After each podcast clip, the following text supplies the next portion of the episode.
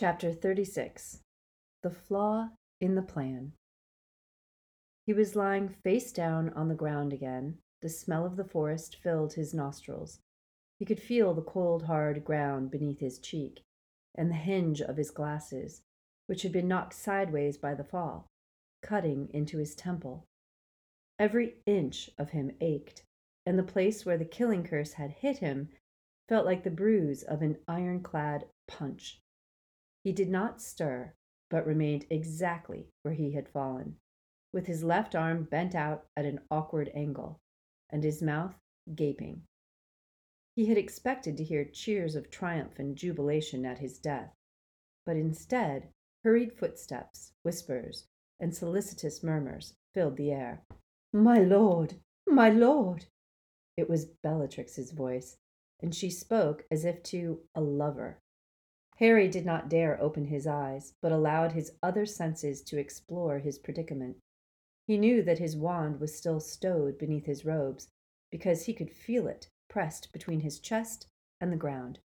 A slight cushioning effect in the area of his stomach told him that the invisibility cloak was also there, stuffed out of sight. My lord! That will do, said Voldemort's voice. More footsteps, Several people were backing away from the same spot. Desperate to see what was happening and why, Harry opened his eyes by a millimeter. Voldemort seemed to be getting to his feet. Various Death Eaters were hurrying away from him, returning to the crowd, lining the clearing. Bellatrix alone remained behind, kneeling beside Voldemort. Harry closed his eyes again and considered what he had seen. The Death Eaters had been huddled around Voldemort, who seemed to have fallen to the ground. Something had happened when he had hit Harry with the killing curse. Had Voldemort too collapsed? It seemed like it. And both of them had fallen briefly unconscious, and both of them had now returned. My lord, let me. I do not require assistance, said Voldemort coldly, and though he could not see it, Harry pictured Bellatrix withdrawing a helpful hand. The boy, is he dead? There was complete silence in the clearing. Nobody approached Harry, but he felt their concentrated gaze. It seemed to press him harder into the ground, and he was terrified a finger or an eyelid might twitch. You, said Voldemort, and there was a bang and a small shriek of pain. Examine him. Tell me whether he is dead. Harry did not know who had been sent to verify. He could only lie there, with his heart thumping traitorously, and wait to be examined, but at the same time noting, small comfort though it was, that Voldemort was wary of approaching him, that Voldemort suspected that all had not gone to plan. Hands, softer than he had been expecting, touched Harry's face, pulled back an eyelid, crept beneath his shirt, down to his chest, and felt his heart. He could hear the woman's fast breathing. Her long hair tickled his face. He knew that she could feel the steady pounding of life against his ribs. Is Draco alive? Is he in the castle? The whisper was barely audible. Her lips were an inch from his ear, her head bent so low that her long hair shielded his face from the onlookers. Yes, he breathed back. He felt the hand on his chest contract. Her nails pierced him.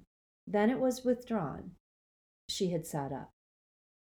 He is dead, Narcissa Malfoy called to the watchers. And now they shouted. Now they yelled in triumph and stamped their feet. And through his eyelids Harry saw bursts of red and silver light shoot into the air in celebration. Still feigning death on the ground, he understood. Narcissa knew that the only way she would be permitted to enter Hogwarts and find her son was as part of the conquering army. She no longer cared whether Voldemort won. You see, screeched Voldemort over the tumult, Harry Potter is dead by my hand, and no man alive can threaten me now. Watch. Crucio! Harry had been expecting it. knew his body would not be allowed to remain unsullied upon the forest floor. It must be subjected to humiliation to prove Voldemort's victory. He was lifted into the air, and it took all his determination to remain limp. Yet the pain he expected did not come. He was thrown once, twice, three times into the air. His glasses flew off, and he felt his wand slide a little beneath his robes. But he kept himself floppy and lifeless. And when he fell to the ground for the last time, the clearing echoed with jeers and shrieks of laughter. Now, said Voldemort, we go to the castle and show them what has become of their hero. Who shall drag the body? No. Wait. There was a fresh outbreak of laughter, and after a few moments, Harry felt the ground trembling beneath him. You carry him, Voldemort said. He will be nice and visible in your arms, will he not? Pick up your little friend, Hagrid. And the glasses. Put on the glasses. He must be recognizable. Someone slammed Harry's glasses back onto his face with deliberate force, but the enormous hands that lifted him into the air were exceedingly gentle. Harry could feel Hagrid's arms trembling with the force of his heaving sobs. Great tears splashed down upon him as Hagrid cradled Harry in his arms, and Harry did not dare, by movement or word, to intimate to Hagrid that all was not yet lost. Move, said Voldemort, and Hagrid stumbled forward, forcing his way through the close growing trees, back through the forest. Branches caught at Harry's hair and robes, but he lay quiescent, his mouth lolling open, his eyes shut. And in the darkness, while the Death Eaters crowed all around them, and while Hagrid sobbed blindly, nobody looked to see whether there was a pulse beat in the exposed neck of Harry Potter. The two giants crashed along behind the Death Eaters. Harry could hear trees creaking and falling as they passed. They made so much din that birds rose shrieking into the sky, and even the jeers of the Death Eaters were drowned. The victorious procession marched on toward the open ground, and after a while, Harry could tell, by the lightening of the darkness through his closed eyelids, that the trees were beginning to thin. Bane! Hagrid's unexpected bellow nearly forced Harry's eyes open. Happy now, are you? that you didn't fight, you cowardly bunch of nags. Are you happy? Harry Potter's d- dead. Hagrid could not continue, but broke down in fresh tears. Harry wondered how many centaurs were watching their procession pass. He dared not open his eyes to look. Some of the Death Eaters called insults at the centaurs as they left them behind. A little later, Harry sensed, by a freshening of the air, they had reached the edge of the forest. Stop! Harry thought that Hagrid must have been forced to obey Voldemort's command, because he lurched a little, and now a chill settled over them where they stood, and Harry heard the rasping breath of the Dementors that patrolled the outer trees. They would not affect him now. The fact of his own survival burned inside him, a talisman against them as though his father's stag kept guardian in his heart. Someone passed close by Harry, and he knew that it was Voldemort himself, because he spoke a moment later, his voice magically magnified, so that it swelled through the grounds, crashing upon Harry's eardrums. Harry Potter is dead. He was killed as he ran away, trying to save himself, while you lay down your lives for him. We bring you his body as proof that your hero is gone. The battle is won. You have lost half of your fighters. My Death Eaters outnumber you, and the boy who lived is finished. There must be no more war. Anyone who continues to resist, man, woman, or child, will be slaughtered, as will every member of their family. Come out of the castle now Kneel before me, and you shall be spared. Your parents and children, your brothers and sisters will live and be forgiven, and you will join me in the new world we shall build together. There was silence in the grounds and from the castle. Voldemort was so close to him that Harry did not dare open his eyes again. Come, said Voldemort, and Harry heard him move ahead, and Hagrid was forced to follow. Now Harry opened his eyes a fraction and saw Voldemort striding in front of them, wearing the great snake Nagini around his shoulders, now free of her enchanted cage.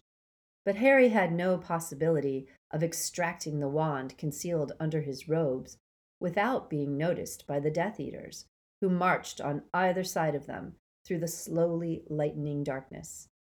Harry, sobbed Hagrid. Oh, Harry, Harry! Harry shut his eyes tight again. He knew that they were approaching the castle, and strained his ears to distinguish, above the gleeful voices of the Death Eaters and their tramping footsteps, signs of life from those within. Stop! The Death Eaters came to a halt. Harry heard them spreading out in a line, facing the open front doors of the school. He could see, even through his closed lids, the reddish glow that meant light streamed upon him from the entrance hall. He waited. Any moment, the people for whom he had tried to die would see him, lying, apparently dead, in Hagrid's arms. No! The scream was the more terrible because he had never expected or dreamed that Professor McGonagall could make such a sound. He heard another woman laughing nearby and knew that Bellatrix gloried in McGonagall's despair. He squinted again for a single second and saw the open doorway filling with people as the survivors of the battle came out onto the front steps to face their vanquishers and see the truth of Harry's death for themselves. He saw Voldemort standing a little in front of him, stroking Nagini's head with a single white finger. He closed his eyes again. No! No! Harry! Harry! Ron's, Hermione's, and Ginny's voices were worse than McGonagall's. Harry wanted nothing more than to call back, yet he made himself lie silent, and their cries acted like a trigger. The crowd of survivors took up the cause, screaming and yelling abuse at the Death Eaters, until Silence! cried Voldemort, and there was a bang and a flash of bright light, and silence was forced upon them all. It is over! Set him down, Hagrid, at my feet, where he belongs. Harry felt himself lowered onto the grass. You see, said Voldemort, and Harry felt him striding backward and forward right beside the place where he lay. Harry Potter is dead. Do you understand now, deluded ones? He was nothing, ever, but a boy who relied on others to sacrifice themselves for him. He beat you, yelled Ron, and the charm broke, and the defenders of Hogwarts were shouting and screaming again until a second, more powerful bang extinguished their voices once more. He was killed while trying to sneak out of the castle grounds, said Voldemort, and there was relish in his voice for the lie. Killed while trying to save himself. But Voldemort broke off. Harry heard a scuffle and a shout, then another bang, a flash of light, and a grunt of pain. He opened his eyes an infinitesimal amount Someone had broken free of the crowd and charged at Voldemort. Harry saw the figure hit the ground, disarmed. Voldemort throwing the challenger's wand aside and laughing. And who is this? he said in his soft snake's hiss. Who has volunteered to demonstrate what happens to those who continue to fight when the battle is lost? Bellatrix gave a delighted laugh. It is Neville Longbottom, my lord, the boy who has been giving the Carrows so much trouble, the son of the Aurors. Remember? Ah, yes, I remember, said Voldemort, looking down at Neville, who was struggling back to his feet, unarmed and unprotected, standing in the no man's land between the survivors and the Death Eaters. But you are a pureblood, aren't you, my brave boy? Voldemort asked Neville, who stood facing him, his empty hands curled in fists. So what if I am? said Neville loudly. You show spirit and bravery, and you come of noble stock.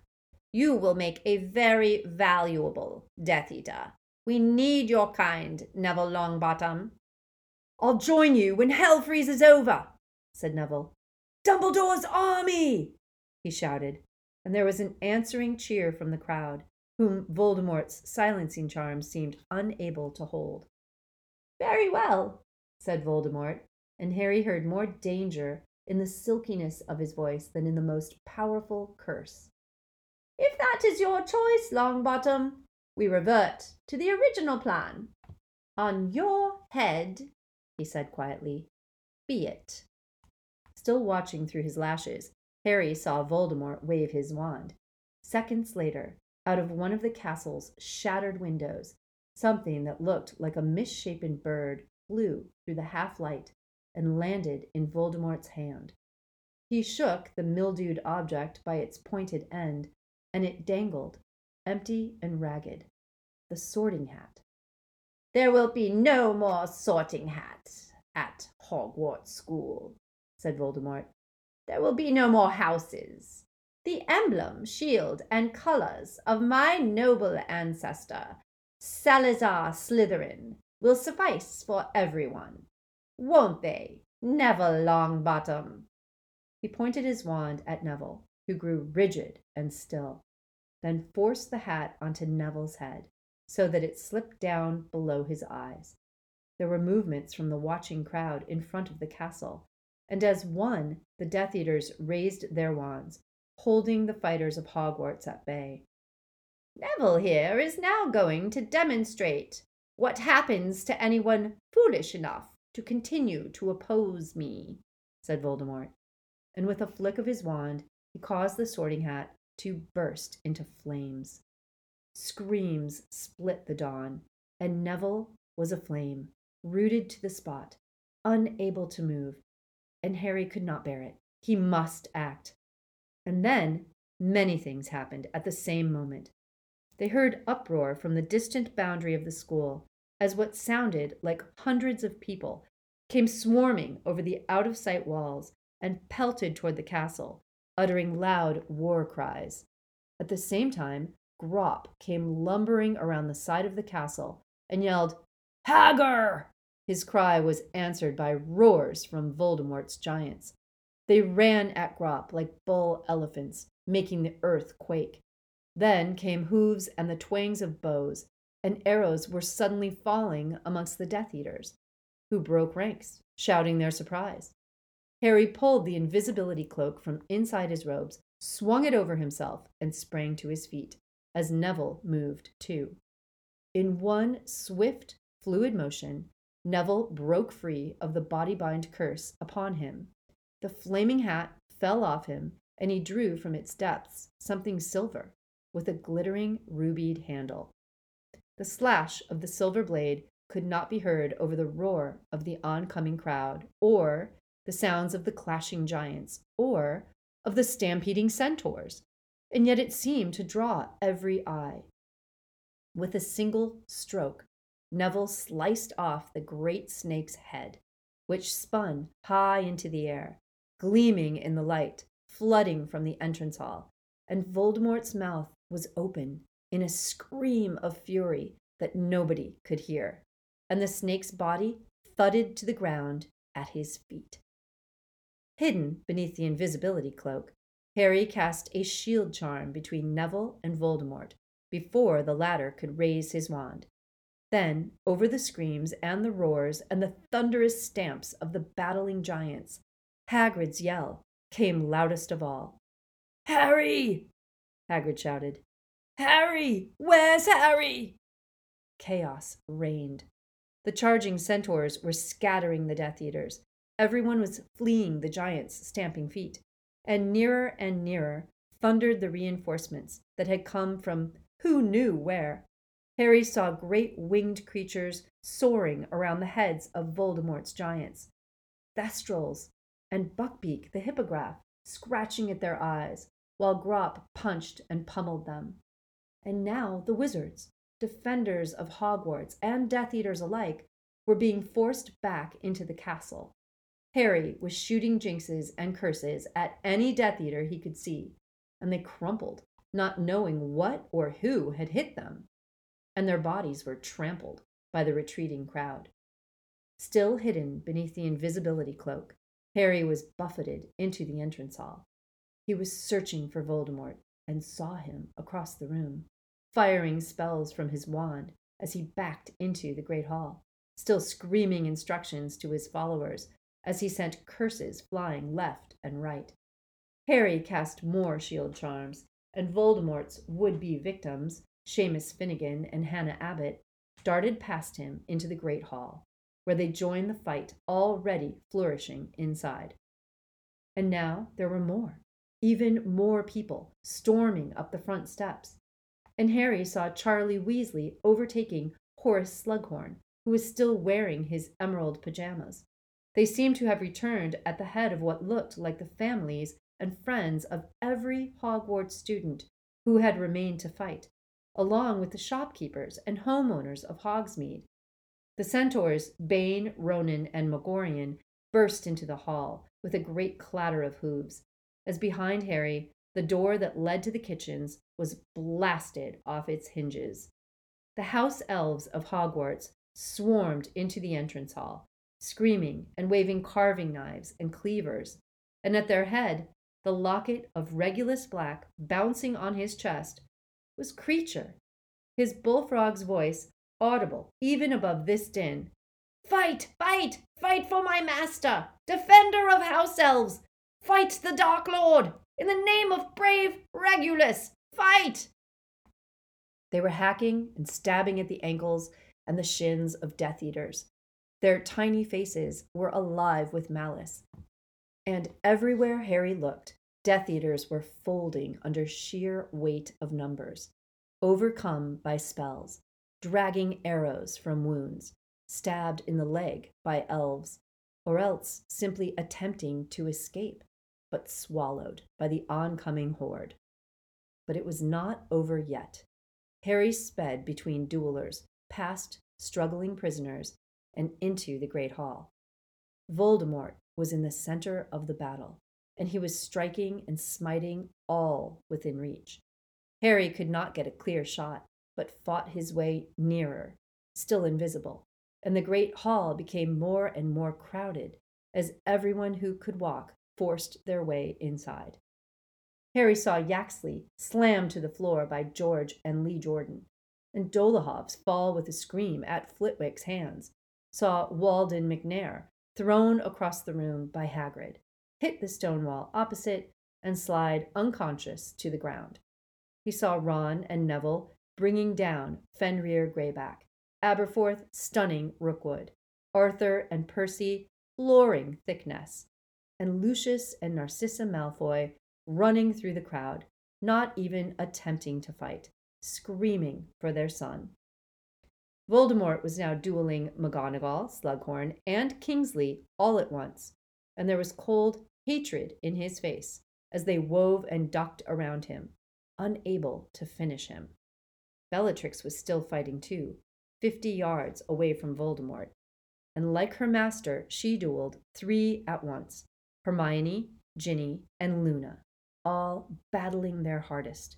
But Bellatrix was equal to them, and Harry's attention was diverted as a killing curse shot so close to Ginny that she missed death by an inch. He changed course, running at Bellatrix rather than Voldemort, but before he had gone a few steps, he was knocked sideways. Not my daughter, you bitch! Mrs. Weasley threw off her cloak as she ran, freeing her arms. Bellatrix spun on the spot, roaring with laughter at the sight of her new challenger. Out of my way! shouted Mrs. Weasley to the three girls, and with a swipe of her wand, she began to duel. Harry watched with terror and elation as Molly Weasley's wand slashed and twirled, and Bellatrix Lestrange's smile faltered and became a snarl.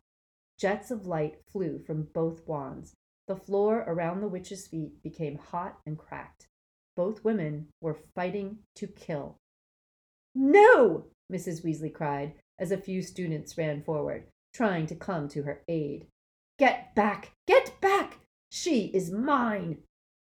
Hundreds of people now lined the walls, watching the two fights Voldemort versus his three opponents, and Bellatrix and Molly. And Harry stood, invisible, torn between both, wanting to attack and yet to protect, unable to be sure that he would not hit the innocent. What will happen to your children when I've killed you?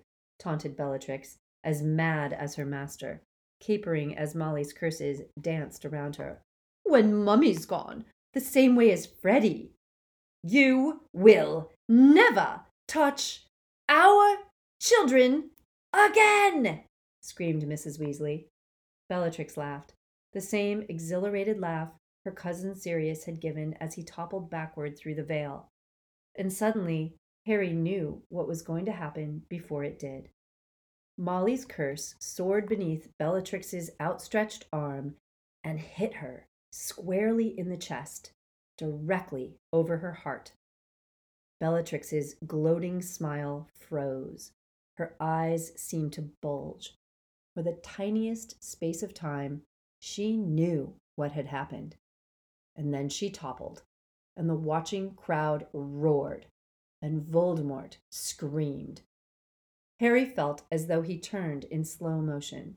He saw McGonagall, Kingsley, and Slughorn blasted backward, flailing and writhing through the air, as Voldemort's fury at the fall of his last, best lieutenant exploded with the force of a bomb. Voldemort raised his wand and directed it at Molly Weasley. Protego! roared Harry, and the shield charm expanded in the middle of the hall.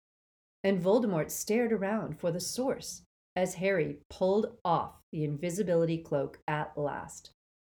The yell of shock, the cheers, the screams on every side of Harry, he's alive, were stifled at once. The crowd was afraid, and silence fell abruptly and completely as Voldemort and Harry looked at each other and began at the same moment to circle each other. I don't want anyone else to try to help, Harry said loudly, and in the total silence, his voice carried like a trumpet call. It's got to be like this. It's got to be me, Voldemort hissed. Potter doesn't mean that, he said, his red eyes wide. That isn't how he works, is it?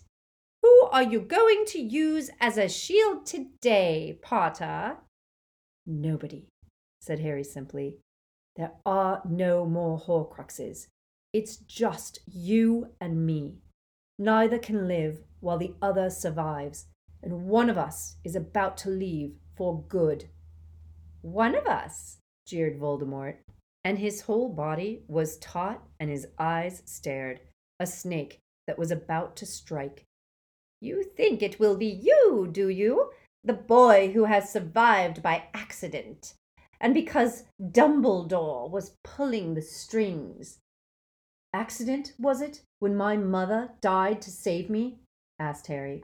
They were still moving sideways, both of them, in that perfect circle, maintaining the same distance from each other. And for Harry, no face existed but Voldemort's. Accident, when I decided to fight in that graveyard. Accident, that I didn't defend myself tonight and still survived and returned to fight again. Accidents! screamed Voldemort, but still he did not strike and the watching crowd was frozen as if petrified. And of the hundreds in the hall, nobody seemed to breathe but they too. Accident and chance, and the fact that you crouched and snivelled behind the skirts of greater men and women and permitted me to kill them for you. You won't be killing anyone else tonight, said Harry as they circled and stared into each other's eyes, green into red. You won't be able to kill any of them ever again. Don't you get it? I was ready to die to stop you from hurting these people. But you did not. I meant to, and that's what did it. I've done what my mother did. They're protected from you. Haven't you noticed how none of the spells you put on them are binding? You can't torture them. You can't touch them. You don't learn from your mistakes, Riddle, do you? You dare! Yes, I dare, said Harry. I know things you don't know, Tom Riddle. I know lots of important things that you don't. Want to hear some before you make another big mistake? Voldemort did not speak, but prowled in a circle, and Harry knew that he kept him temporarily mesmerized and at bay, held back by the faintest possibility that Harry might indeed know a final secret. Is it love again? said Voldemort, his snake's face jeering. Dumbledore's favorite solution, love, which he claimed conquered death, though love did not stop him falling from the tower and breaking like an old waxwork. Love, which did not prevent me stamping out your mud-blood mother like a cockroach, Potter. And nobody seems to love you enough to run forward this time and take my curse. So what will stop you dying now when I strike? Just one thing, said Harry, and still they circled each other, wrapped in each other, held apart by nothing but the last secret. If it is not love that will save you this time, said Voldemort, you must believe that you have magic that I do not, or else a weapon more powerful than mine. I believe both, said Harry, and he saw a shock flit across the snake like face, though it was instantly dispelled. Voldemort began to laugh, and the sound was more frightening than his screams. Humorless and insane, it echoed around the silent hall. You think you know more magic than I do, he said. Than I, the Lord Voldemort, who has performed magic that Dumbledore himself never dreamed of. Oh, he dreamed of it, said Harry, but he knew more than you, knew enough not to do what you've done. You mean he was weak, screamed Voldemort. Too weak to dare, too weak to take what might have been his, what will be mine. No, he was cleverer than you, said Harry. A better wizard, a better man. I brought about the death of Albus Dumbledore. You thought you did, said Harry, but you were wrong. For the first time, the watching crowd stirred as the hundreds of people around the walls drew breath as one. Dumbledore is dead! Voldemort hurled the words at Harry, as though they would cause him unendurable pain. His body decays in the marble tomb in the grounds of this castle. I have seen it. Potter, he will not return. Yes, Dumbledore's dead, said Harry calmly. But you didn't have him killed. He chose his own manner of dying, chose it months before he died, arranged the whole thing with the man you thought was your servant. What childish dream is this? said Voldemort, but still he did not strike, and his red eyes did not waver from Harry's. Severus Snape wasn't yours, said Harry. Snape was Dumbledore's. Dumbledore's from the moment you started hunting my mother. And you never realized it because of the thing you can't understand. You never saw Snape cast a Patronus, did you, Riddle? Voldemort did not answer. They continued to circle each other like wolves about to tear each other apart. Snape's Patronus was a doe, said Harry, the same as my mother's, because he loved her for nearly all of his life, from the time when they were children. You should have realized, he said, as he saw Voldemort's nostrils flare. He asked you to spare her life, didn't he? He desired her, that was all, sneered Voldemort. But when she had gone, he agreed that there were other women, and of pure blood, worthier of him. Of course he told you that, said Harry, but he was Dumbledore's spy from the moment you threatened her. and he's been working against you ever since. Dumbledore was already dying when Snape finished him. It matters not! shrieked Voldemort, who had followed every word with rapt attention, but now let out a cackle of mad laughter. it matters not whether Snape was mine or Dumbledore's, or what petty obstacles they tried to put in my path. I crushed them as I crushed your mother, Snape's supposed great love. Oh, but it all makes sense, Potter, and in ways that you do not understand. Dumbledore was trying to keep the Elder Wand from me. He intended that Snape should be the true master of the wand. But I got there ahead of you, little boy. I reached the wand before you could get your hands on it. I understood the truth before you caught up. I killed Severus Snape three hours ago, and the Elder Wand, the Death Stick, the Wand of Destiny is truly mine. Dumbledore's last plan went wrong, Harry Potter. Yeah, it did, said Harry. You're right. But before you tried to kill me, I'd advise you to think about what you've done. Think, and try for some remorse, Riddle.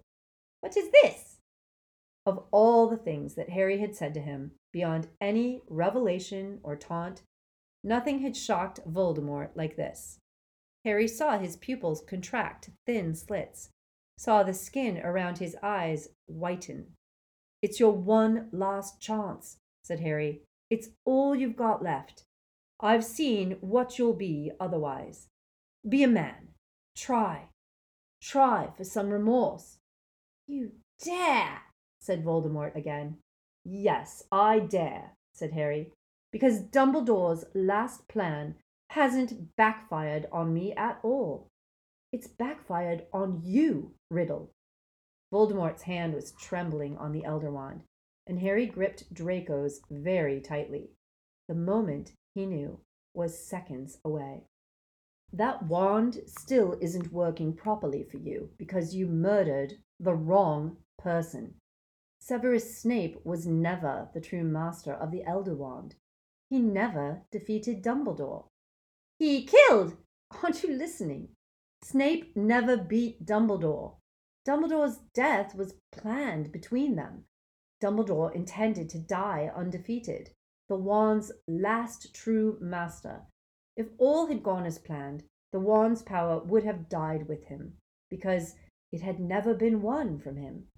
But then, Potter, Dumbledore as good as gave me the wand. Voldemort's voice shook with malicious pleasure. I stole the wand from its last master's tomb.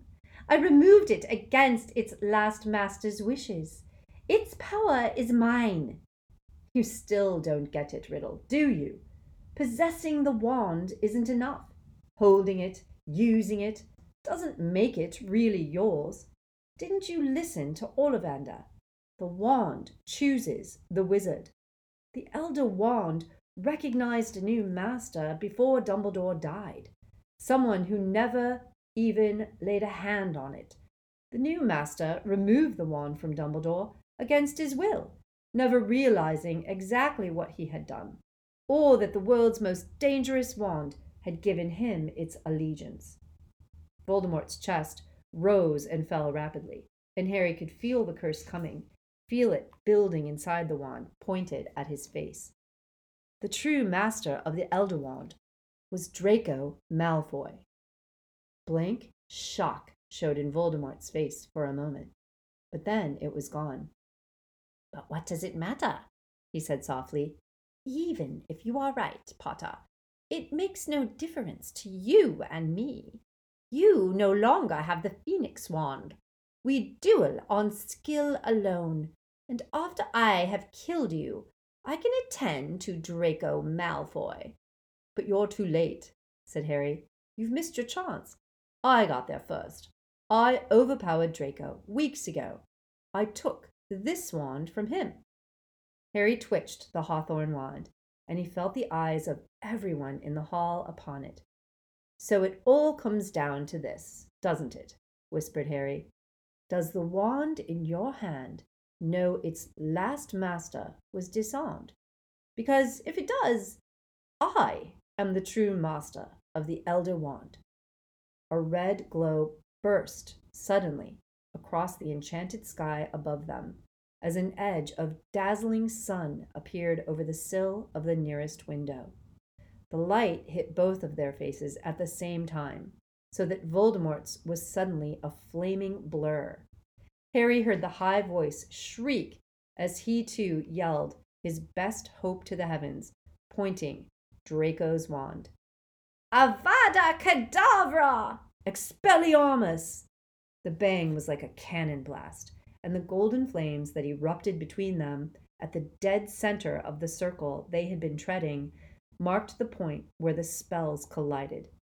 Harry saw Voldemort's green jet meet his own spell, saw the Elder Wand fly high, dark against the sunrise, spinning across the enchanted ceiling like the head of Nagini, spinning through the air toward the master it would not kill, who had come to take full possession of it at last. And Harry, with the unerring skill of the seeker, caught the wand in his free hand as Voldemort fell backward, arms splayed, the slit pupils of the scarlet eyes rolling upward. Tom Riddle hit the floor with a mundane finality, his body feeble and shrunken, the white hands empty, the snake like face vacant and unknowing. Voldemort was dead, killed by his own rebounding curse, and Harry stood with two wands in his hand, staring down at his enemy's shell. One shivering second of silence, the shock of the moment suspended, and then the tumult broke around Harry as the screams and the cheers and the roars of the watchers rent the air. The fierce new sun dazzled the windows as they thundered toward him, and the first to reach him were Ron and Hermione. And it was their arms that were wrapped around him, their incomprehensible shouts that deafened him. Then Ginny, Neville, and Luna were there, and then all the Weasleys, and Hagrid, and Kingsley, and McGonagall, and Flitwick, and Sprout, and Harry could not hear a word that anyone was shouting, nor tell whose hands were seizing him, pulling him, trying to hug some part of him. Hundreds of them pressing in, all of them determined to touch the boy who lived, the reason it was over at last. The sun rose steadily over Hogwarts, and the great hall blazed with life and light. Harry was an indispensable part of the mingled outpourings of jubilation and mourning, of grief and celebration. They wanted him there with them, their leader and symbol, their savior and their guide. And that he had not slept, that he craved the company of only a few of them, seemed to occur to no one. He must speak to the bereaved, clasp their hands, witness their tears, receive their thanks. Hear the news now creeping in from every quarter as the morning drew on that the Imperiused up and down the country had come back to themselves, that Death Eaters were fleeing or else being captured, that the innocent of Azkaban were being released at that very moment, and that Kingsley Shacklebolt had been named temporary Minister of Magic. They moved Voldemort's body and laid it in a chamber off the hall, away from the bodies of Fred, Tonks, Lupin, Colin Creevey, and fifty others who had died fighting him. McGonagall had replaced the house tables, but nobody was sitting according to house any more. All were jumbled together teachers and pupils, ghosts and parents, centaurs and house elves, and Firenze lay recovering in a corner, and Grawp peered in through a smashed window, and people were throwing food into his laughing mouth. After a while, exhausted and drained, Harry found himself sitting on a bench beside Luna. I'd want some peace and quiet if it were me, she said. I'd love some, he replied. I'll distract them all, she said. Use your cloak. And before he could say a word, she had cried, Ooh, look! A blibbering humdinger, and pointed out of the window. Everyone who heard looked around, and Harry slid the cloak up over himself and got to his feet. Now he could move through the hall without interference. He spotted Ginny two tables away. She was sitting with her head on her mother's shoulder. There would be time to talk later, hours and days, and maybe years in which to talk. He saw Neville, the sword of Gryffindor, lying beside his plate as he ate, surrounded by a knot of fervent admirers. Along the aisle between the tables he walked, and he spotted the three Malfoys, huddled together as though unsure whether or not they were supposed to be there. But nobody was paying them any attention. Everywhere he looked, he saw families reunited, and finally he saw the two whose company he craved most. It's me, he muttered, crouching down between them. Will you come with me?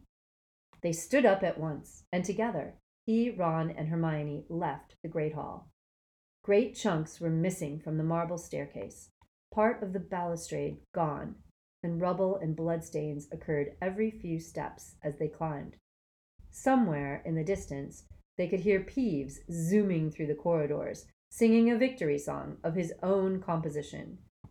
We did it, we bashed them, we Potters the one, and Voldy's gone moldy. So now let's have fun. Really gives a feeling for the scope and tragedy of the thing, doesn't it? said Ron, pushing open a door to let Harry and Hermione through. Happiness would come, Harry thought, but at the moment it was muffled by exhaustion and the pain of losing Fred and Lupin and Tonks. That pierced him like a physical wound every few steps. Most of all, he felt the most stupendous relief and a longing to sleep. But first, he owed an explanation to Ron and Hermione, who had stuck with him for so long and who deserved the truth. Painstakingly, he recounted what he had seen in the Pensieve and what had happened in the forest. And they had not even begun to express all their shock and amazement when at last they arrived at the place to which they had been walking, though none of them had mentioned their destination. Since he had last seen it, the gargoyle guarding the entrance to the headmaster's study had been knocked aside. It stood lopsided, looking a little punch drunk, and Harry wondered whether it would be able to distinguish passwords any more. Can we go up? He asked the gargoyle. Feel free, groaned the statue. They clambered over him and onto the spiral stone staircase that moved slowly upward, like an escalator. Harry pushed open the door at the top. He had one brief glimpse of the stone Pensieve on the desk, where he had left it. And then an ear splitting noise made him cry out, thinking of curses and returning Death Eaters and the rebirth of Voldemort. But it was applause. All around the walls, the headmasters and headmistresses of Hogwarts were giving him a standing ovation. They waved their hats, and in some cases their wigs, they reached through their frames to grip each other's hands. They danced up and down on the chairs in which they had been painted. Dilys Derwent sobbed unabashedly. Dexter Fortescue was waving his ear trumpet. And Phineas Nigellus called, in his high, reedy voice, And let it be noted that Slytherin House played its part. Let our contribution not be forgotten. But Harry had eyes only for the man who stood in the largest portrait, directly behind the headmaster's chair. Tears were sliding down from behind the half moon spectacles into the long silver beard, and the pride and the gratitude emanating from him filled Harry with the same balm as Phoenix' song. At last, Harry held up his hands, and the portraits fell respectfully silent, beaming and mopping their eyes and waiting eagerly for him to speak. He directed his words at Dumbledore, however, and chose them with enormous care. Exhausted and bleary eyed though he was, he must make one last effort, seeking one last piece of advice. The thing that was hidden in the snitch, he began. I dropped it in the forest. I don't know exactly where. but I'm not going to go looking for it again. Do you agree? My dear boy, I do, said Dumbledore, while his fellow pictures looked confused and curious. A wise and courageous decision, but no less than I would have expected of you. Does anyone else know where it fell? No one, said Harry, and Dumbledore nodded his satisfaction. I'm going to keep Ignotus's present, though, said Harry, and Dumbledore beamed. But of course, Harry, it is yours forever until you pass it on. And then there's this. Harry held up the Elder Wand, and Ron and Hermione looked at it with a reverence that, even in his befuddled and sleep deprived state, Harry did not like to see. I don't want it, said Harry. What? said Ron loudly. Are you mental? I know it's powerful, said Harry wearily, but I was happier with mine, so. He rummaged in the pouch hung around his neck and pulled out the two halves of holly, still just connected by the finest thread of phoenix feather. Hermione had said that they could not be repaired, that the damage was too severe. All he knew was that if this did not work, nothing would. He laid the broken wand upon the headmaster's desk, touched it with the very tip of the elder wand, and said, Reparo. As his wand resealed, red sparks flew out of its end. Harry knew that he had succeeded. He picked up the holly and phoenix wand and felt a sudden warmth in his fingers, as though wand and hand were rejoicing at their reunion. I'm putting the Elder Wand, he told Dumbledore, who was watching him with enormous affection and admiration, back where it came from. It can stay there.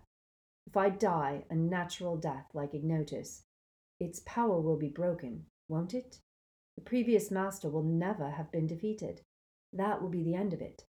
Dumbledore nodded. They smiled at each other. Are you sure? said Ron.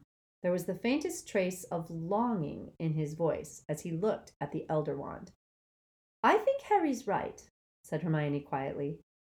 That wand's more trouble than it's worth, said Harry, and quite honestly turned away from the painted portraits thinking now only of the four poster bed lying waiting for him in Gryffindor Tower, and wondering whether Kreacher might bring him a sandwich there. I've had enough trouble for a lifetime.